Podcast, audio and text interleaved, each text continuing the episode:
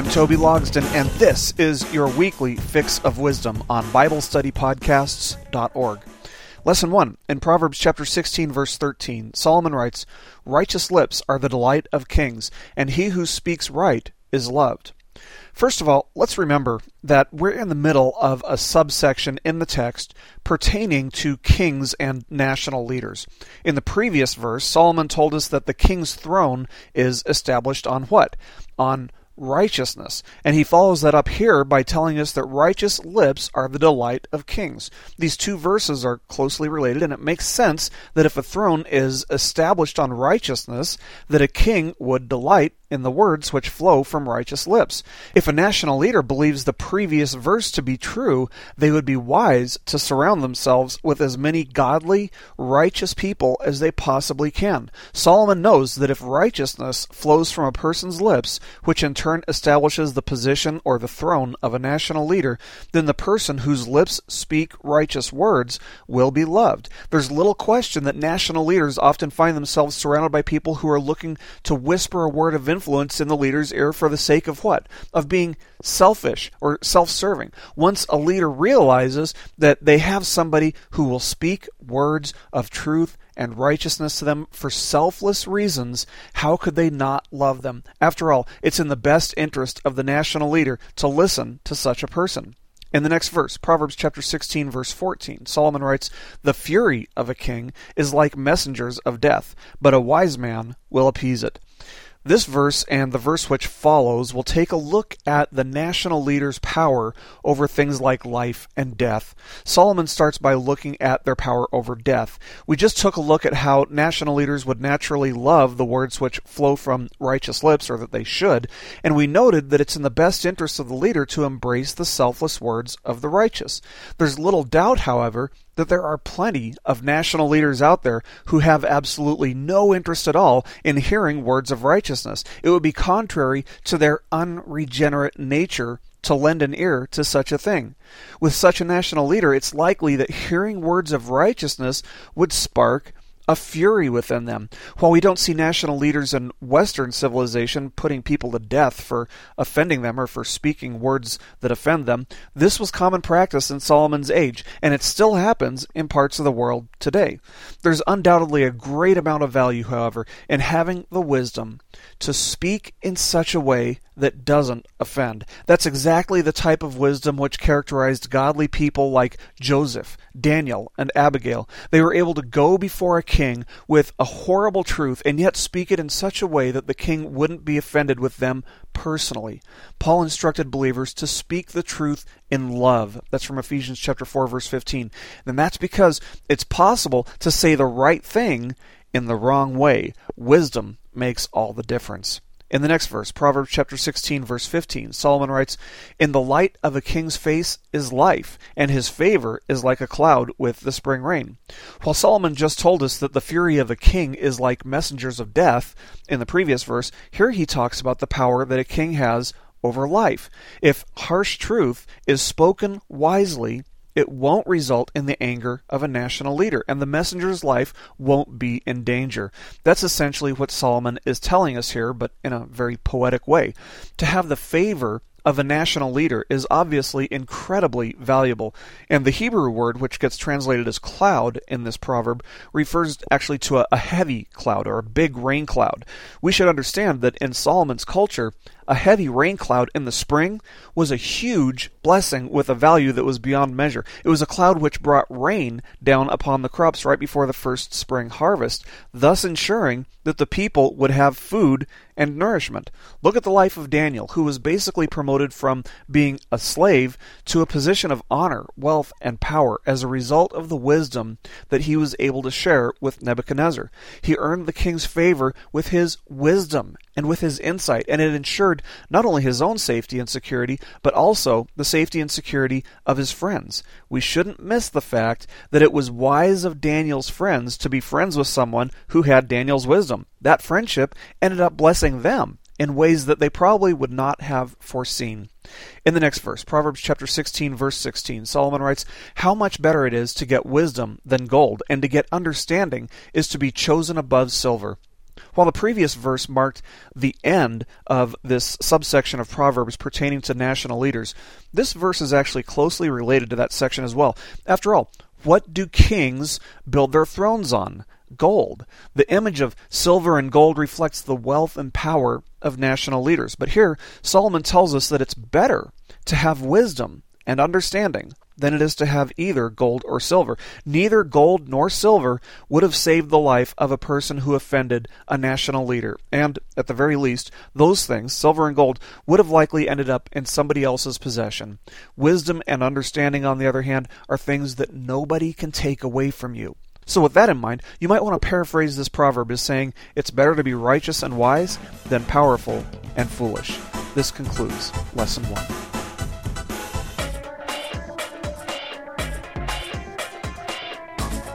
Lesson 2. In Proverbs chapter 16 verse 17, Solomon writes, "The highway of the upright is to depart from evil. He who watches his way preserves his life." One of the things that we might want to be mindful of at this point is that Solomon is gradually moving away from using contrasts in most of the verses. There's no definitive point where the section of contrasts ends, but he's no longer teaching words of wisdom primarily or exclusively through contrasts at this point. The road to righteousness and uprightness has been a unifying theme throughout the book of Proverbs. Starting back in uh, chapter 2, verses 11 to 13, Solomon told us, Discretion will guard you, understanding will watch over you, to deliver you from the way of evil, from the man who speaks perverse things, and from those who leave the paths of uprightness to walk in the ways of darkness. And then in chapter 4, verse 11, he told us, I have directed you in the way of wisdom. I have led you in upright paths. A few verses later, he wrote, Do not enter the path of the wicked, and do not proceed in the way of evil men. See, Solomon's reminding us here in this verse that the righteous don't walk on the same path as the wicked. In fact, they go in opposite directions. Where does the path of the righteous turn? Well, it turns at the point where it encounters evil, according to Solomon. Wherever you might be tempted to engage in unrighteous behavior, in sinful behavior, Solomon tells us that the road of the righteous departs. That might be in your workplace, it might be at school, that might be sitting in front of your computer or sitting in front of your television. That might be a certain street in your town which is characterized by evil behavior. Wherever you, specifically you, face temptation, the road of righteousness takes a turn and departs right there. That's something that will vary from one person to another, but we should note that we all have the personal responsibility to recognize what our weaknesses are, to realize where we're most likely to be tempted to stray from the road of righteousness, and to avoid those areas. In the next verse, Proverbs chapter 16 verse 18, Solomon writes, "Pride goes before destruction, and a haughty spirit before stumbling." We might rightly refer to pride as the mother of all sins. Pride is such an awful thing because the implication is of someone who thinks more highly of themselves than they should. The fact of the matter is that we can't glorify God when we're focused on glorifying ourselves. It's been said that the greatest obstacle between the follower of Christ and the all powerfulness of God is the idea in the mind of the Christ follower that they're strong enough to get by on their own strength. Friends, we will never be capable of exhibiting righteousness in our lives if we're doing it on our own. Never. The moment we become prideful, we're headed in the wrong direction. You see, the road of righteousness is a one way road. Have you ever seen someone driving the wrong way on a one way road? Well, I have, and I don't know that there's a situation which is ever more likely to cause an accident. Likewise, in our lives, if we're being prideful, we're going the wrong way on a one way road. And Solomon tells us that it brings destruction and stumbling. The people who are too preoccupied with pride are the same people who have the least to be prideful about. That's the way God's kingdom works. The least is the greatest, the greatest is the least. And you know, God can do incredible things with a person who has a humble heart. And if we're not humble enough, don't think for a second that God won't take some extreme measures to make us humble if He wants to use us. And friends, believe me when I tell you that as followers of Jesus, God wants to use every last one of us. This verse is actually closely connected with the next verse where Solomon writes in Proverbs chapter 16 verse 19, "It is better to be humble in spirit with the lowly than to divide the spoil with the proud." When Solomon wants to really drive a point home, he seems to have a pattern of starting a proverb off with, it's better to be, and then filling in the blank from there. While we saw in the previous verse that pride is a precursor to destruction and that a haughty spirit is a precursor to stumbling, Solomon doesn't leave us hanging. He shows us the better way. He says it's better to be humble in spirit with the lowly. This is the opposite of being the proud in spirit and powerful, which could be a subtle reference back to the section on national leaders. He says it's better to be with this group of lowly people who are characterized by their humble spirit than it is to divide the spoil with the proud. We can almost picture two groups of people here. One where things are divided and shared with gladness, and one group where you almost have to fight to get your fair share of things. Which would you rather belong to? Taking a look back at the early church, as we see in the book of Acts, we find a group of people who followed Jesus, who were selling all of their possessions and putting them toward the purpose of meeting the needs of their community of the faithful. Luke tells us in Acts chapter 4 verse 34 that there was not a needy person among them. Nobody was looking after their own best interests, and the result was that the number of followers was growing exponentially. Paul told the Philippians, with humility of mind, regard one another as more important than yourselves. That's from Philippians chapter 2 verse 3. And that's what characterized the early church as it went through this period of incredible growth. And that's still what characterizes those who are humble in spirit. The emptiest place to find yourself is a place where you're full of yourself. This concludes lesson 2.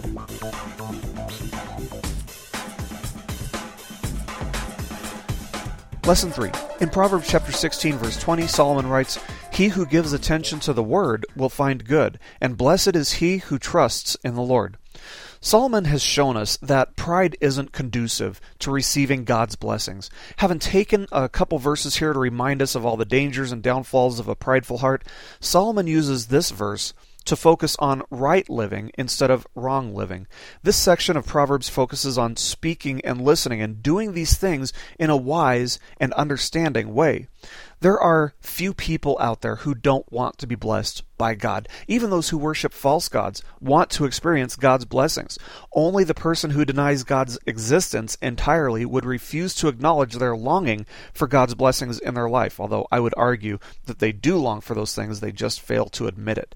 The language that this verse was written in is actually somewhat confusing. If you compare translations, you'll see what I'm talking about. You'll see that various translators have arrived at very different understandings of this verse, although those interpretations aren't necessarily contradictory or anything. The Hebrew word that gets translated as word here can also mean saying, and so thus it's possible that Solomon is telling us that the person who pays attention to a particular saying will find good. Well, what saying is that? It could very well be what he writes next. Blessed is he who trusts in the Lord. Trusting in God is something that indicates an action on our part. It's the choice to choose God's ways over our own ways. Even though we maybe don't understand necessarily how or why they're better at the moment, we're often so eager for blessing that we put forth all kinds of efforts to gain those blessings when all that Solomon tells us to do is trust in the Lord. Is it really that simple? Well, Trusting in the Lord won't be so simple for the prideful, and that's because pride is to our character like an attic is to a house, the highest part and usually the emptiest. In the next verse, Proverbs chapter 16 verse 20, Solomon writes, "The wise in heart will be called understanding, and sweetness of speech increases persuasiveness." This verse is going to be the first in a short string of verses which pertain to wisdom and the effect that it has on a person's speech. As we've seen so many times in our study of the book of Proverbs, Solomon reminds us of the connection between the heart and the mouth of a person. Have you ever noticed that when people want to uh, to talk you into doing something, they'll sometimes butter you up, so to speak? Solomon tells us why they do that. It's because we're more easily persuaded by sweetness of speech. Parents, this is something that we can all use to our advantage with our kids. There's a huge difference between saying, "Hey, quit hanging around with those idiots down the street," and saying, I love you, and because I love you, I want what's best for you. Those kids down the street really concern me because I see them doing things that are dangerous, and it would really break my heart to see you doing those things. You see the difference? And that doesn't just apply to parent child relationships either, by the way. It applies to any relationship that you can think of. Sweet speech is more persuasive. The principle that Solomon wants us to walk away with here is that if we're wise in heart, that will be reflected in our speech. If we take the time to think about how to say something we'll be more effective in influencing and persuading people. And given the place that Solomon has put this in the text, we can be sure that he's talking about persuading others for the sake of righteousness. In the next verses, Proverbs chapter 16, verses 22 and 23, Solomon writes, Understanding is a fountain of life to one who has it, but the discipline of fools is folly. The heart of the wise instructs his mouth and adds persuasiveness to his lips. These verses are closely tied to the previous verse, verse 21, by several words that get repeated here understanding, wise, and persuasiveness. And this is actually the last time that we're going to see the phrase fountain of life in the book of Proverbs. And it's presented in the middle of a contrast between the person who has understanding and the person who has folly. Whether you have understanding or folly will also determine whether you have life or punishment. The person who's taken the time to think things through will have understanding, and that, Solomon tells us, is a fountain of life. It's something which will not only prolong a person's life, generally speaking, but it will enrich and enhance it as well. The Hebrew word that gets translated as discipline here refers to correction or chastisement. It's punishment. It's not something that we would normally desire, and yet there are people who desire it because they don't know any better. Folly or foolishness is their reward. Solomon's trying to teach us that the wise person will weigh the facts, consider the evidence, consider the situation, and they'll think of the best way to verbalize things before anything is said. One of the quickest ways to hurt someone is to simply blurt out the first thing that comes to mind. Even if we have the right answer, if we present it in the wrong way, we're not going to persuade people for the sake of righteousness. Paul tells us in 1 Corinthians chapter 13 that love is patient and kind, and that if we don't present the truth in love, we're no better than a clanging cymbal in the ear of another person. The wise person has more sense than that and won't waste their breath on words that will potentially have a negative effect on people, especially when it pertains to righteousness. This concludes Lesson 3. Lesson 4. In Proverbs chapter 16 verse 24, Solomon writes, "Pleasant words are a honeycomb, sweet to the soul and healing to the bones." With this verse, we conclude this little subsection on wisdom and speech, which are two qualities that Solomon has focused on for a few verses here. We can see that while the section, which was characterized by Solomon using contrasts, seemed somewhat random a lot of the time, Solomon is definitely starting to come back to themes. Looking back through this chapter, we see that he started with a section on the Lord, then he moved to a section pertaining to earthly kings or national leaders, and then he moved into a section on speaking with wisdom. We should remember that the goal of our speech should always be to influence or persuade others for the sake of righteousness. That's not an easy job, and it certainly requires wisdom on our part. Solomon's final words for us in this section remind us of the effect of speaking with love as our motivating factor. He likens such words to honeycomb, in that they're sweet to the soul and healing to the bones. The point of this poetic language, this figure of speech, is to tell us that when we use wisdom in speaking to others, showing gentleness, humility, and respect, it's uplifting to them, and there's a better chance of us persuading them. Since I started training for long distance running, I've learned that both psychologically and physiologically, drinking water is much less invigorating than drinking juice. According to some recent studies, the very taste of juice stimulates endorphins in the brain, whereas drinking water doesn't. Even if a runner doesn't actually drink the juice, maybe they spit it out, the taste of the juice alone will strengthen the runner's endurance. That's kind of like what Solomon is telling us here. Pleasant words cause people to feel stronger because they're refreshing. So keep your words pleasant and your path peaceful. You'll catch more bees with honey than you will with vinegar. In the next verse, Proverbs chapter 16 verse 25, Solomon writes, "There is a way which seems right to a man, but its end is the way of death." Now, this is one of those verses that we probably want to make note of and remain mindful of, not just because it's true, but also because this is a repetition of chapter 14, verse 12. It's possible that Solomon put this repetition here as a reminder, as a way of wrapping up the section on speech and wisdom. After all, it might not always seem right to a person to word things in a pleasant manner.